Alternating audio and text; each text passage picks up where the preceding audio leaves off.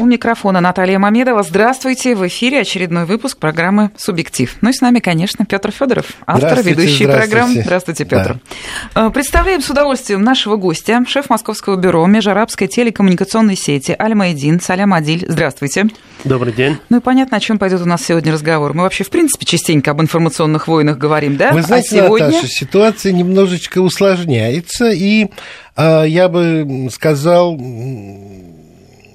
говорит о том, что салям у нас еще будет не один раз, потому что мы чуть-чуть до эфира поговорили, и э, любопытно то, что я сначала должен, ну, тут не любопытно, а сказать, сначала должен поблагодарить своего друга, что он у нас сегодня, он только ночью прилетел.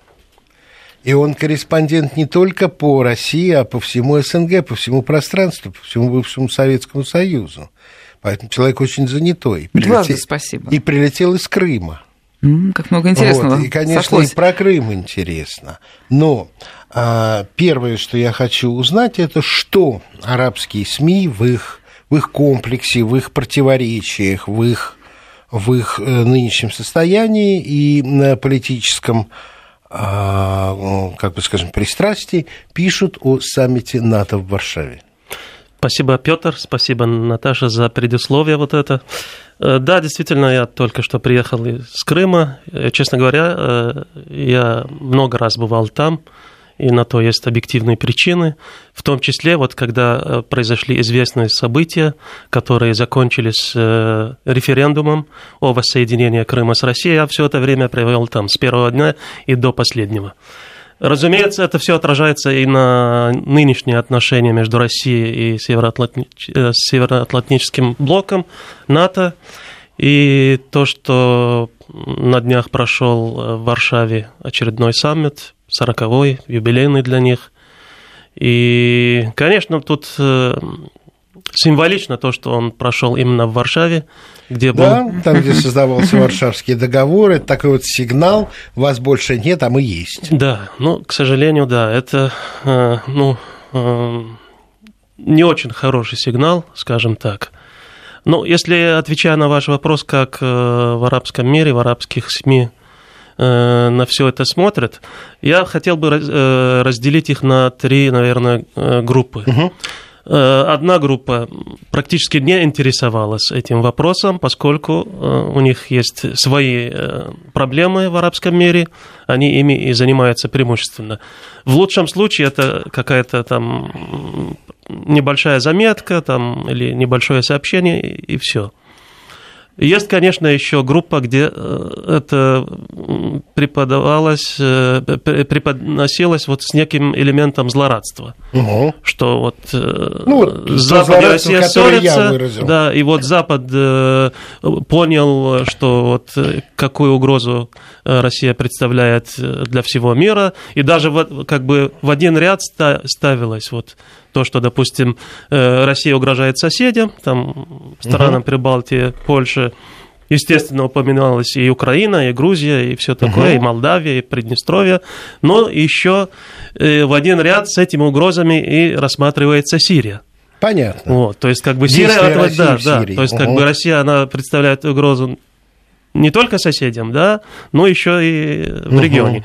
Ну, разумеется, есть и э, группа СМИ, которая э, объективно, э, э, с глубоким анализом э, все это э, как бы преподносила э, аудитории арабской, зрителям, телезрителям, радиослушателям ну и печатные СМИ и так далее. И здесь, конечно, эта объективность исходит из того, что вот, вот эти СМИ, эта группа СМИ понимает, э, какие происходят процессы в мире. И в числе этих СМИ, конечно, канал, который я представляю. Разумеется, мы э, очень как бы ответственно к этому отнеслись, и мы даже отправили свою съемочную группу в Варшаву, чтобы как бы воочию э, посмотреть, что там происходит, какие будут реляции, какие там будут декларации и чтобы как бы э, с первых рук все это показать в эфире. Салям, вот анализ э, состояния СМИ в арабских государствах и то, чему, собственно говоря, мы и собирались посвятить эту передачу, информационным войнам на Ближнем Востоке, в арабском мире, если чуть уже, потому что, ну, на Ближнем Востоке есть и Израиль, есть и Иран, это не, скажем, арабские государства, хотя арабское население Израиля достаточно велико, да и в Иране есть. Но, тем не менее, немножко подробнее о пан-арабском канале Аль-Маидин. Ему всего 4 года. Совершенно верно, да. Э, совсем недавно, в прошлом месяце, 11 июня, мы, э, нам исполнилось 4 года.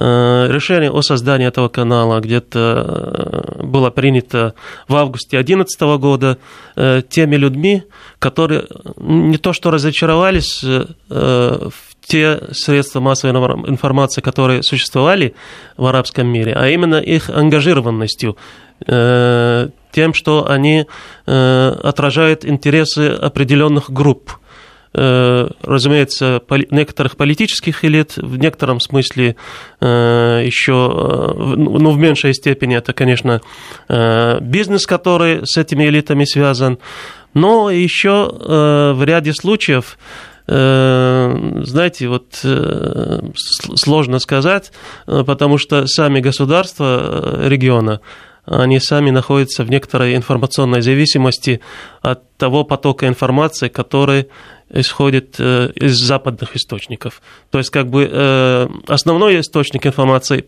по сей день для подавляющего большинства арабских СМИ это то, что они получают э, по линиям международных крупных СМИ, таких магна, ну, скажем, магнатов, да, там, скажем. APTN, Reuters, Да, да, да, совершенно угу. верно, да. И поэтому зритель, а, ну, то есть э, арабская аудитория не получала э, информацию, я не хочу сказать достоверную, там, правдивую, но как бы информацию, которая отражала истинные, э, истинное, истинное состояние дел в арабских обществах. И поэтому вот это мы видели на протяжении так называемой арабской весны, э, как вот манипулирует сознанием э, масс в арабских странах. Поэтому как бы вот Аль-Майадин это был своим, своего рода криком, да, то есть угу. мы не хотим больше так вот э, манипулировать сознанием людей, и хотим, чтобы у них был альтернативный источник информации, который исходит от самих людей, энтузиастов, которые создали этот канал. То есть мы даем э, возможность всем высказаться, э, даем возможность людям смотреть как бы на события, как говорится, своими глазами не приукрашивая. Естественно, независимых СМИ в том плане, что э, неангажированных СМИ нет, потому что мы тоже люди, у нас есть свои пристрастия, у нас есть свои убеждения, но, уверяю вас, вот мы э, вот именно исходим из того, что все-таки человек имеет право э, сам анализировать то или иное событие, которое происходит. И не надо на него давить именно таким как бы однообразным потоком информации. Там может быть там несколько источников, да, я уже сказал, там угу. западные, да. Ну, естественно, те э, информационные рупоры, которые представляют режимы в арабских странах. Понятно. А вы базируетесь в Ливане? Совершенно верно, в Бейруте, да. И, э, ну, я не прошу раскрыть источники финансирования, но так или иначе что-то э, можно об этом сказать? Ну, знаете, э, да, я могу сказать, э, э, нас ни одно государство не финансирует. То есть мы не получаем... То есть не как Аль-Джазира, который совершенно, совершенно явственно финансирует Катар. Совершенно верно. У нас как бы частные источники финансирования, мы зарабатываем еще на рекламу, то есть как бы ну, мы понятно. пытаемся сами заработать эти деньги, но есть очень много меценатов и люди, которые как бы э, раз, ну, не то что разделяют как бы наши убеждения, но считают, что э, такой канал должен, должен быть. быть да. А кто ваша аудитория, если говорить вот в социальном плане? Э, вы знаете, э, я даже могу вам сказать хотя бы по тем программам, которые у нас есть на нашем канале. Естественно, помимо информационных новостей, да, их все смотрят, да, и, естественно, аудитория хочет альтернативу, да, не то, что там AP передает, или то, что там, допустим, Аль-Джазира или еще кто-то, а вот тот, кто вот на поле, да, где происходят mm-hmm. эти события, присутствует и показывает это в прямом эфире и дает возможность людям смотреть на эти вещи без инсценировок, без декорации и так mm-hmm. далее. Ну, э, разумеется, возвращаясь э, к программам, Смотрите, наш канал – это единственный канал в арабском мире, который имеет такую программу религиозную, христианскую, преимущественно православную, потому что мы считаем, что христиане – это Братья Корен... по книге. Это братья по книге, это коренные жители, которые имеют право жить на этой земле, э, справлять свои обычаи, традиции религиозные, и поэтому мы их защищаем. У нас есть молодежные программы, э, тоже открытые. У нас э, есть программы, где участвуют видные деятели не только арабских стран. Вот, к примеру, у нас программа очень интересная, очень такая рейтинговая. Ее ведет э, известный вам лорд Гэллоуэй, да. британский, да. Ну, вот. такой вполне да. фигура эпатажная. Да, да. Но у нас как и бы... Нет, в хорошем да, смысле. Да, я понял, да. Человек, который не вписывается в истеблишмент и открыто истеблишменту бросает вызов. Это это не каждый осмелится сделать. Да, поэтому у нас как бы э, многоцелевые такие программы, то есть э, религиозные, э, молодежные, просветительские, в общем, поэтому мы, в принципе, в общем, у нас такая СМИ, аудитория очень серьезная. И поэтому теперь уже стало вот интересно, а какая у вас, ну, скажем так, повестка, что ли, новостей, да, вот топ, э, что вы выбираете из международной тематики и какая доля российских событий у вас? Я э, не преувеличу, если скажу, что в международной, как бы, если взять международный аспект, угу. то Россия занимает первое место. И с большим отрывом от других тем.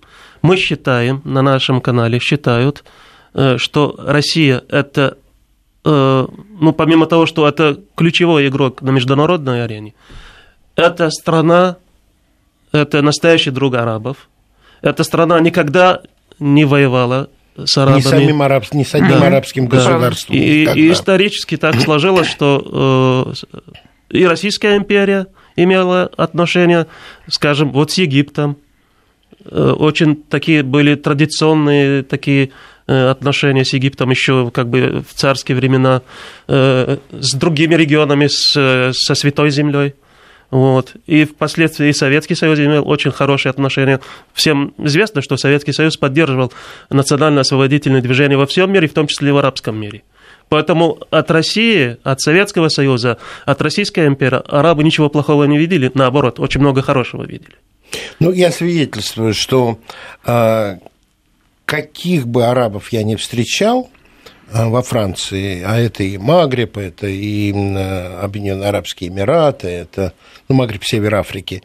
Ну, в общем, такое впечатление, что в арабских семьях дети с молоком матери впитывают простую вещь. Россия друг, а не враг. Вот. И как раз сейчас у меня вот какой вопрос. Это не первая попытка избавиться от зависимости профессиональной, коммерческой, политической от э, главных э, монополистов в сфере телевизионной информации.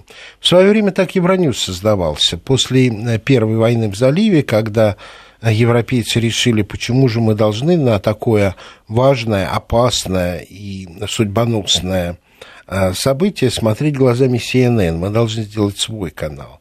Насколько Евроньюсу это удалось, я открыто должен сказать, для меня диспутабельно, спорно.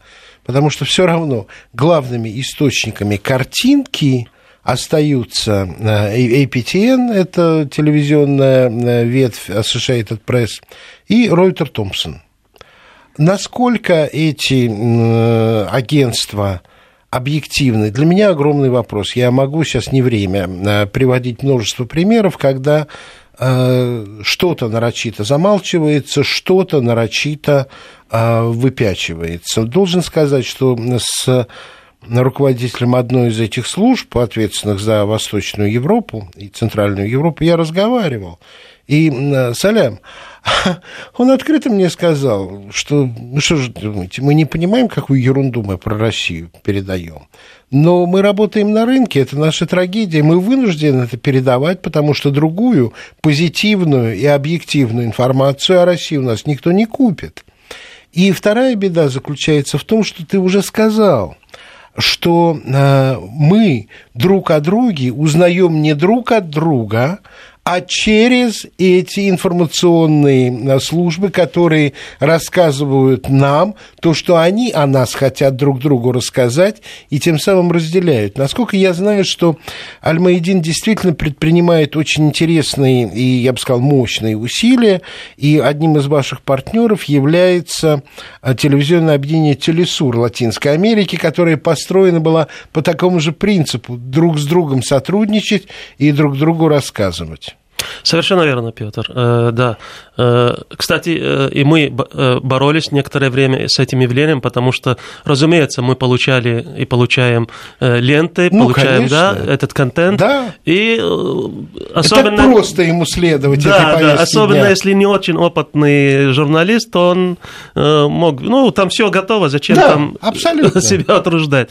Ну, я, я думаю, что я в этом отношении, как бы на своем канале добился определенного прогресса. Теперь они сразу мне направляют этот материал, на, э, на, чтобы я подредактировал его в правильном ключе. Ну, конечно, еще то, что мы стали уже получать э, и российские ленты, в частности, мы подписали, вы знаете, э, совсем недавно, в прошлом месяце, большое соглашение с Международным информационным агентством «Россия сегодня», и поэтому мы получаем теперь и с первых рук, да, то, что в России происходит, уже российским пером, да. Ну, естественно, это моя работа, да, работа нашего да, бюро да. в Москве. Я уверен, что из ВГТРК это возможно подписать, и то, что мы уже обсуждали при встрече с вашим руководителем, тоже все будет реализовано. На что мы очень рассчитываем. Обязательно, обязательно. И а, сейчас мы хотел бы обратиться к тому, что меня действительно очень интересует. Я давно, и ты упомянул об этих временах, в международной журналистике. И я помню то время, когда фраза «арабская солидарность» не звучала издевательски, как сейчас, а реально а, была и отражала, как бы скажем, э, ситуацию в арабском мире. Э, наверное, слишком трудно сейчас и много времени займет говорить о том, а, почему это больше не актуально, к сожалению, но рассказать о главных информационных игроках и что такое информационные войны в пространстве арабских новостей мне было бы крайне интересно. Вот э, э, перед эфиром ты затронул очень важную тему, которая вот то, что ты сейчас в продолжение этому сказал. Э, вот как формировалась арабская нация вот в современном да ее виде, да, э, был очень долгий период османского владычества. владычества, да, потом Османскую империю сломали, был колониализм, который длился там где-то по-разному от 100 до 150 лет примерно, да, потом э, было э, освободительное движение, да. В тот период Советский Союз поддержал национально-освободительное движение, и часть арабских стран строилась, вот скажем так, вот именно вот э, в духе... Исходя из этих идеалов да, ценностей. Да, в некотором смысле там социалистических, в другом смысле национальная буржуазия и так далее. Ну и был, э, конечно, был шоком для многих людей в то, в, именно в тот период подъема, да, вот э, сознание принадлежности к одной нации, да. Угу. Шоком был эта э, история как бы с, э, с, с, раздели, с, с разделом э, на Палестину и Израиль, да. да. И это был тоже каким-то фактором объединения, да. Вот есть какая-то идея, вокруг нее люди объединились, да. Ну, была даже Объединенная да. Арабская Республика. Совершенно верно, да. Ну, а потом э, этот путь оказался вот путь э, там слома вот э, слома всего этого э, он оказался как бы не, не безрезультатным да? То есть реалии реалии как бы текущие реалии там вот за, за все эти десятилетия, они э, как бы э, свои, э, диктовали свои условия, да, и, и как-то сломать вот это все было сложно.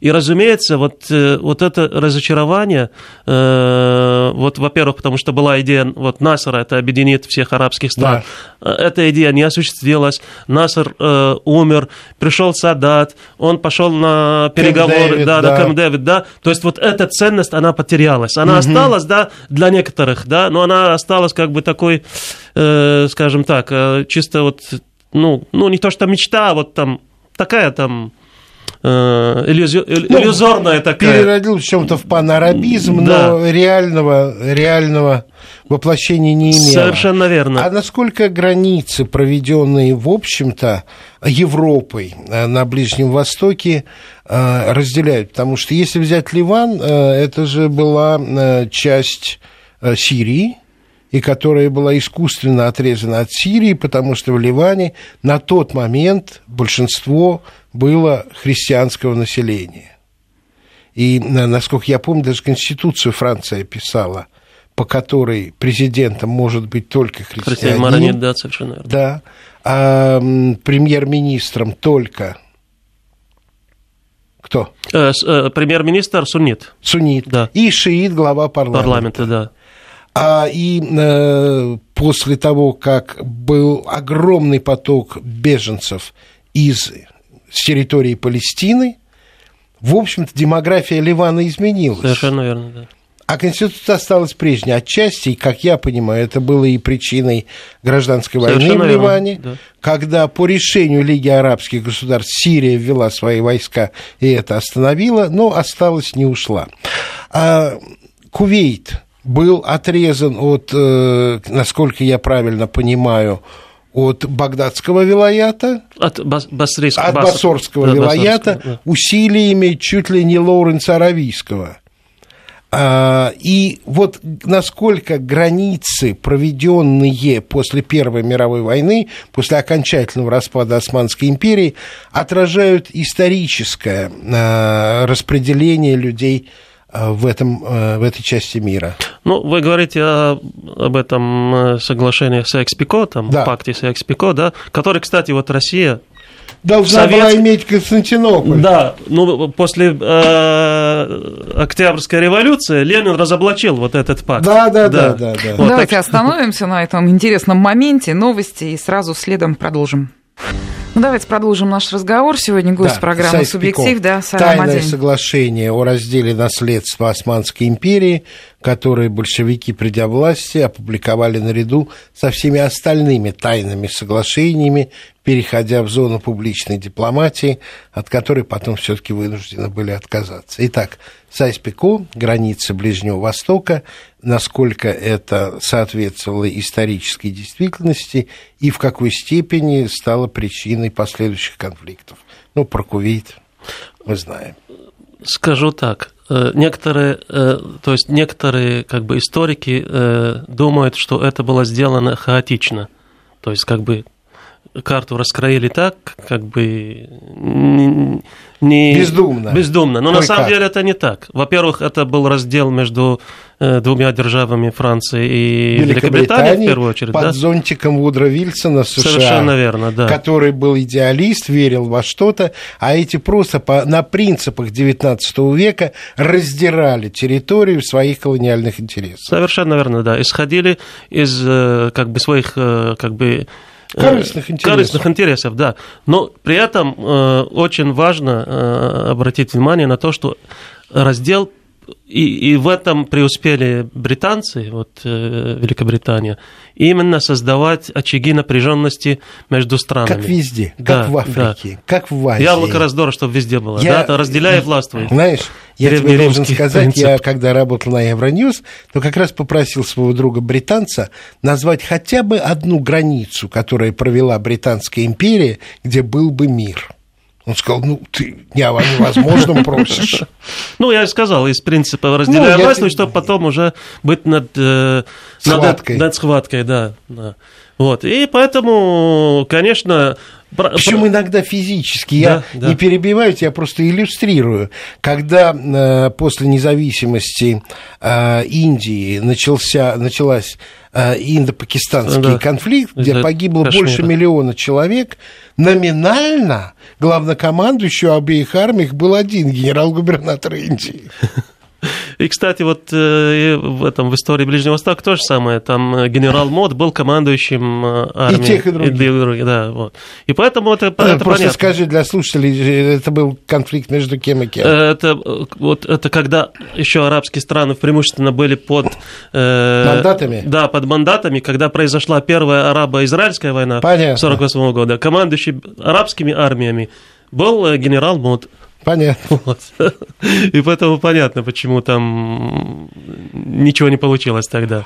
Ну да, и отчасти без всяких оправданий, почему э, израильское тайное тогда еще общество взорвало отель Царь Давид, да. где в основном жили семьи британских военнослужащих. Да, да.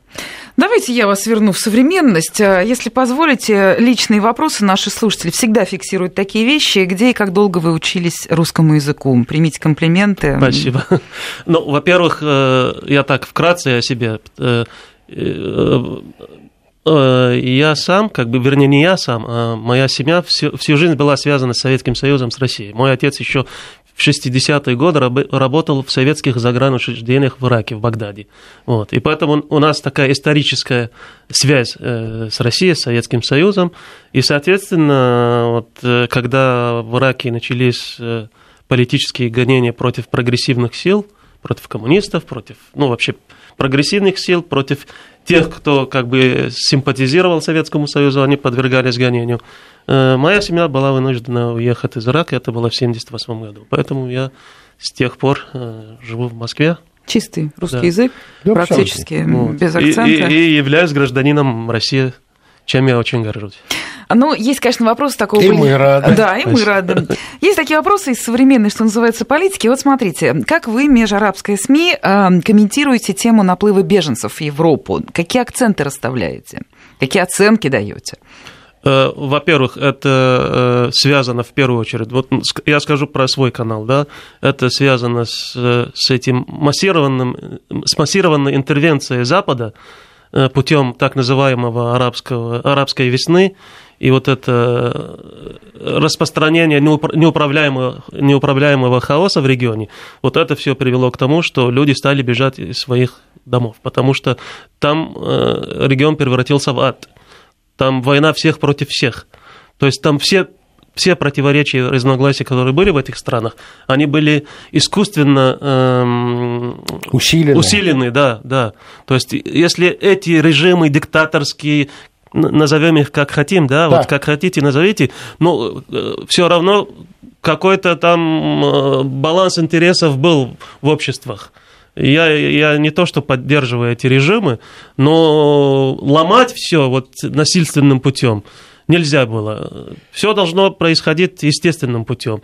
И вот эти, эти разногласия, они оказались на поверхности. И, и специально их там... Ну, бы... давай в качестве конкретного примера. Сунниты и шииты. Суиты, шииты, да, это отдельный да, разговор. Да, да. А я Ливию хочу Ливия, привести, да, да. потому что сепаратисты, которых в итоге своими бомбардировками поддержала НАТО, это хорошие сепаратисты. Да. Сепаратисты в Донбассе э, это плохие сепаратисты, и Россия их напрасно поддерживает.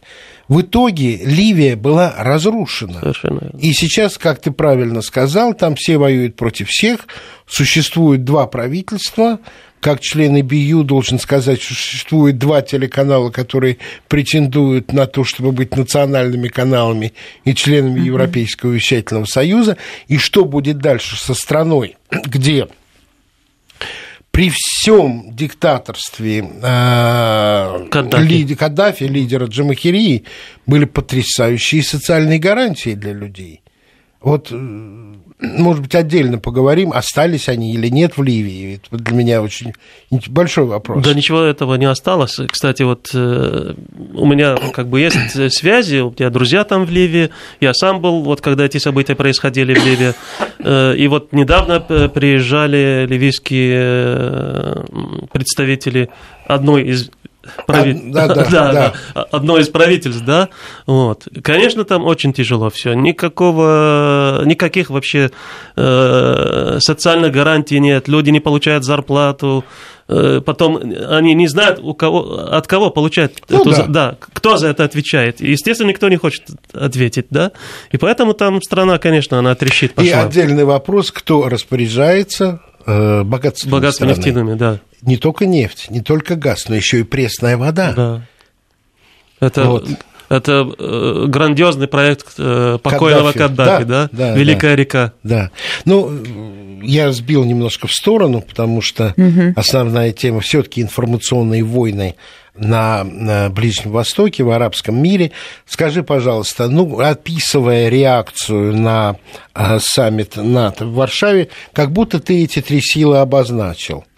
А, но если немножко поконкретнее, и как раз то, что я э, попросил тебя тоже проанализировать, это противоречие, которое еще три десятилетия назад на моей памяти международного журналиста и конфликта не было. Это конфликт между шиитами и суннитами. Если я правильно понимаю, лет 30-40 назад не было такого а, противостояния и разделения. Или я ошибаюсь? Э, противостояния не было.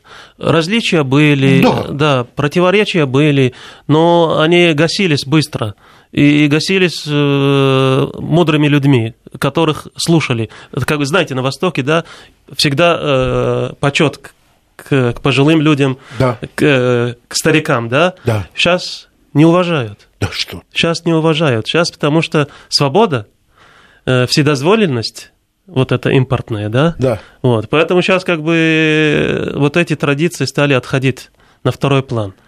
Что касается информационной войны и вот кто как вот э, эти события показывает и рассказывает о них, ангажированность потому что... Она в национальных границах сформирована или в конфессиях, или и так, и так? И так, и так, да, на, на разных уровнях. Естественно, вот э, то, что мы видим на поверхности, мы сразу можем определить, вот, э, э, ну, еще как бы по региональному признаку, угу. да, то есть, допустим, известно, что СМИ, подавляющее большинство СМИ стран Персидского залива, угу который финансируется государством, а там практически все финансируется государством. Ну, ты назови, это да. саудовцы. Саудовцы, Катар, Катар. Э, в меньшей степени Бахрейн, да. да. Э, Объединенные Арабские Эмираты тоже, они как бы заняли как бы эту позицию, позицию э, суннитского, скажем, Домини... вектора, да. Да, доминирования, да.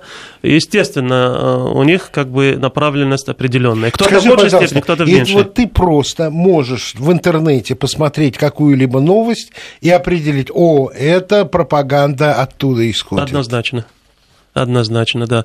Кто-то более остро, кто-то менее остро, ну, как бы это факт. И, и, и если, опять-таки, если затронем тему саммита НАТО, то, разумеется, вот... Сунниты как раз были те, которые полностью поддержали... Практически, да. Практически да. Э, натовскую точку зрения. Да, да. И, ну, еще, э, а те, кто пытался это игнорировать, акцентировал внимание на те темы, которые обсуждались на саммите, но которые не касались противостояния России и угу. Запада. Имеется в виду Афганистан, да. Ливия, э, Ирак и Сирия вот и, так, и так далее. Да? То есть угу. вот как бы то, что они собираются помо- помогать Ираку, там, да, да, да. Афганистану, там, в Ливии что-то сделать. Да? Вот. То есть они, чтобы избегать как бы, да, от греха подальше, да, они на это э, акцентированы. А вот Делаем более... паузу. Делаем паузу. Ну что, продолжаем наш разговор. Немножко уделим внимание вопросам от наших радиослушателей. Ну вот в продолжении темы начали нам рассказывать Салям о суннитах и шиитах. Э, наша аудитория спрашивает, а кого сейчас в современном арабском мире больше? Ну вот просто численно. Ну, в целом, как бы э, во всем э, мусульманском мире суннитов больше. Они до Я 90%. просто говорю, что это очень точное уточнение. Индонезия мусульманская, но не арабская страна. Совершенно верно. А там население 150 миллионов. Да. Поэтому около 90% всех мусульман во всем мире угу. это мусульмане суннитского толка. Э, шииты, ну, около 10% получается. И ну, они теряют меньше, все время в численности, шииты? Э, нет, не теряют, потому что прирост населения у мусульман практически одинаковый, да, угу. что у суннитов, что у шиитов, и зависит от от страны самой, да. Но очень важный момент это то, что, допустим, э, в таких странах, как Ирак, шииты составляют э, больше, ну, около, около 60% да. населения, да. Э, в Ливане они около 40%. При этом как бы страна, там она тоже многонациональная и многоконфессиональная, да, но как бы среди мусульман э, шииты составляют больше половины. То есть до 70% мусульман Ливана – это шииты. В Сирии тоже достаточно большой процент, хотя там суннитов больше. В Бахрейне, да, вот там тоже как бы идут э, определенные политические процессы, э, правящая верхушка, элита, верхушка, да. король, да, и его семейство, это сунниты. При этом... Большинство населения Совершенно шииты, верно, 70% да. населения это шииты. Поэтому как бы в целом э, суннитов, разумеется, больше э, в арабском мире. При этом они имеют э, как бы доминирующие позиции в ряде, в ряде арабских стран. И я хочу просто уточнить, когда я высказываюсь критически в отношении пропагандистской машины государства, где большинство являются сунниты, это ни в коей мере не критика суннитов. Совершенно верно. Это критика руководства. А принадлежность к той или иной конфессии – это лишь подход к анализу, которым я первый раз в жизни столкнулся на Евроньюз я э, к турецкому коллеге обратился с вопросом, который касался вот определенной конфликтной ситуации. И он свой анализ начал с того, что стал говорить о принадлежности к шиитам и суннитам той или иной группы политиков. И для него это было основополагающим фактором. Мне это было, ну, тогда в новинку. Сейчас я понимаю, это отражает реальности э, Ближнего Востока. Совершенно верно. И, знаете, проблема в том, что вот эти разногласия, то, что я сказал, это извне как бы специально они спровоцированы, да, привнесены. Да. Ну, почему они это, почему это произошло? Надо же найти ответы, да? Это, во-первых, э, вопрос образованности, э, вопрос просветительства, да, то есть среда, она была, существовала. А когда есть пороховая бочка, поднести спичку, да. взорвать очень легко. Вот еще вопрос. Если говорить о ментальности арабских народов, насколько они верят в демократию, нужна ли она им, вот насколько они ее приняли? Это очень, очень, очень, очень сложный вопрос, конечно. Э, в целом, разумеется, там все хотят демократии, да, э, но надо еще учитывать как бы менталитет, э, национальные особенности. Вот об этом и вопрос. Да, да, национальные особенности. И, и знаете, как бы в разных арабских странах по-разному. Допустим, скажем, Ливан, он более такой он больше воспринимает вот эти принципы. Это потому что было сильное э, европейское влияние на общество. В некоторой, в некоторой степени э, и Сирия. Потом страны Северной Африки, но я имею в виду, конечно, в первую очередь Марокко. Вот. Э, это тоже они, для них это проще. Алжир, то есть они, у них был больше, больше контакта с западной цивилизацией, с европейской цивилизацией, больше контакта, да? Они а долго знаешь, находились... А, прости, ради бога, я тебя сейчас перебью с одной простой вещью. А ведь если мы под демократией понимаем справедливое устройство общества на европейский манер, это одно. А ведь ислам, как одна из самых молодых религий, это сложный вопрос, и я думаю, сейчас я многих э, возмущений вызову. В отличие от христианства, которое была религия катакомб, религии протеста, ислам был государственнообразующей религией. Если мы возьмем исламские традиции, исламские праздники, они встроены в социум, они, они э, социообразующие и праздники, и традиции. Поэтому, на мой взгляд, в исламе демократических традиций, как в религии, заложено не меньше, если не больше, чем в христианстве. В исламе ведь нет э, иерархического построения э, ну, церкви, скажу, клира. Совершенно верно, да. Это, имам – это выборная должность, это уважаемый да, шура, человек. Да, шура. Совершенно верно. Да. Это что, не демократия? Это очень демократично. Но изображать ситуацию, что справедливое устройство жизни – это лишь европейский тип демократии, на мой взгляд, более чем несправедливо. Более того, я уверен, что будущее развитие а, арабского социума лежит как раз в верном а, трактовании, в верном, верном верности традициям, лучшим из традиций. И если говорить о том, как быстро при Сулеймане Великолепном распространялась власть Османской империи, в том числе и в христианских государствах, она была отчасти, да может и полностью вызвана тем, что вместе с этой властью распространялся справедливый суд, потому что судей неправедных наказывали страшным образом, с них сдирали шкуру и набивали на стул, на который садился следующий судья, и помнил, на, на какой коже он сидит. Вот, это и справедливые налоги, единые для всех, Поэтому мне кажется, что с одной стороны, все, что ты сказал, абсолютно справедливо. И, разумеется, в европейской демократии есть много ценностей, как и много ценностей есть общих у христианства и ислама, но вот так вот отказываться от того лучшего, что несли традиции ислама в общество, по-моему, тоже было бы несправедливо. Совершенно верно. Нет, я как раз именно а, отвечал. Прости, да, я, отвеч... я тебя перебил. Нет, очень, очень важно то, то, что ты сказал, это очень важно. И спасибо тебе за эти слова, потому что аудитория должна знать. Да правильно, истинное лицо, лицо ислама, да, его как бы... Классического да, ислама. Да, классического, э, без всякого ваххабизма и так далее, да. Э, но я просто э, отвечал именно с точки зрения вот той демократии, которые хотели да, я тебя да, понял. внести там да. вот с помощью арабской весны, да, да. вот это да, да, да, да. экспорт, экспорт, да, экспорт угу. западной демократии, я это как раз имел в виду. Понятно. Ну вот вам еще вопрос. Анна пишет, почему арабский мир не осуждает ИГИЛ? Голосов авторитетных арабов не слышно. Так считает Анна. Ну, это неправда. Это неправда на самом деле. Э, все осуждают ИГИЛ. Ну, как бы все, все разумные люди осуждают, а их, я думаю, большинство в арабском мире. Э, даже те страны, которые мы считаем, там, или многие считают, что каким-то образом симпатизируют или помогают, но это происходит даже не на государстве, даже Саудовская Аравия, да, там много критики в адрес Саудовской да. Аравии, что они там финансируют, помогают Тайно и так далее, да. Помогают. Но на самом деле на государственном уровне, в информационном плане они осуждают и даже недавно были теракты и в Саудовской Аравии. Да, Даже правда. хотели взорвать мечеть, где похоронен пророк.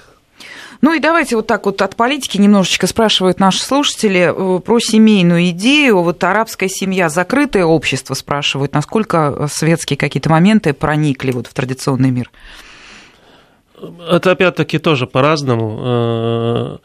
Конечно, в последние годы в связи с, с, с теми драматическими событиями, даже до вот арабской весны, еще вот когда, я думаю, где-то начиная с Ирано-Иракской войны, вот как арабский мир начал как-то э, меняться, трансформироваться. Да, трансформироваться, да, и люди разочаровались во всякие там э, политические идеи, и, и, стал, и, и стал подниматься вот э, такой, знаете, вернее, не подниматься, а вот больше стало людей обращаться к религии, да, угу. к закрытости. Э, вот я, например, могу объяснить по Ираку, потому что война шла, люди погибали, э, денег у государства стало меньше, поэтому проще одевать все черное. Да. То есть вот как бы сама Хороший жизнь, образ, да, сама жизнь как бы заставила людей вот именно вот так э, повернуться в такую сторону. Ну, и то, что я сказал, там, разочаровались как бы э, в, в те политические силы, которые были э, в тот момент в арабском мире. Угу. А так как бы э, э, светские элементы есть во всех странах практически. За редким исключением, там, скажем, вот Саудовская Аравия, да, там... Некоторые эксперты э, говорят, да. что Иран самая светская страна, согласны? Иран светская страна, да. Самая. не арабская страна. Да, ну, ну, как бы, да, да вот мусульманский мир мы уже да, перешли, Персия, да. да. Иран достаточно светская страна. Ну, конечно. у нас осталось 20 секунд, давайте я их потрачу на то, чтобы буду прочитать это сообщение из Новосибирской области. Александр пишет, Петр, увеличьте, пожалуйста, число часов вашей программы в неделю и почаще приглашайте Саляма для разъяснения вопросов в арабском мире. Я Непонятно думаю, многое. далеко не последний раз у нас. Спасибо огромное. Ну что, вот, собственно, говорим до свидания, до следующего до понедельника. Свидания, до понедельника. Это был очередной выпуск программы «Субъектив». Спасибо всем.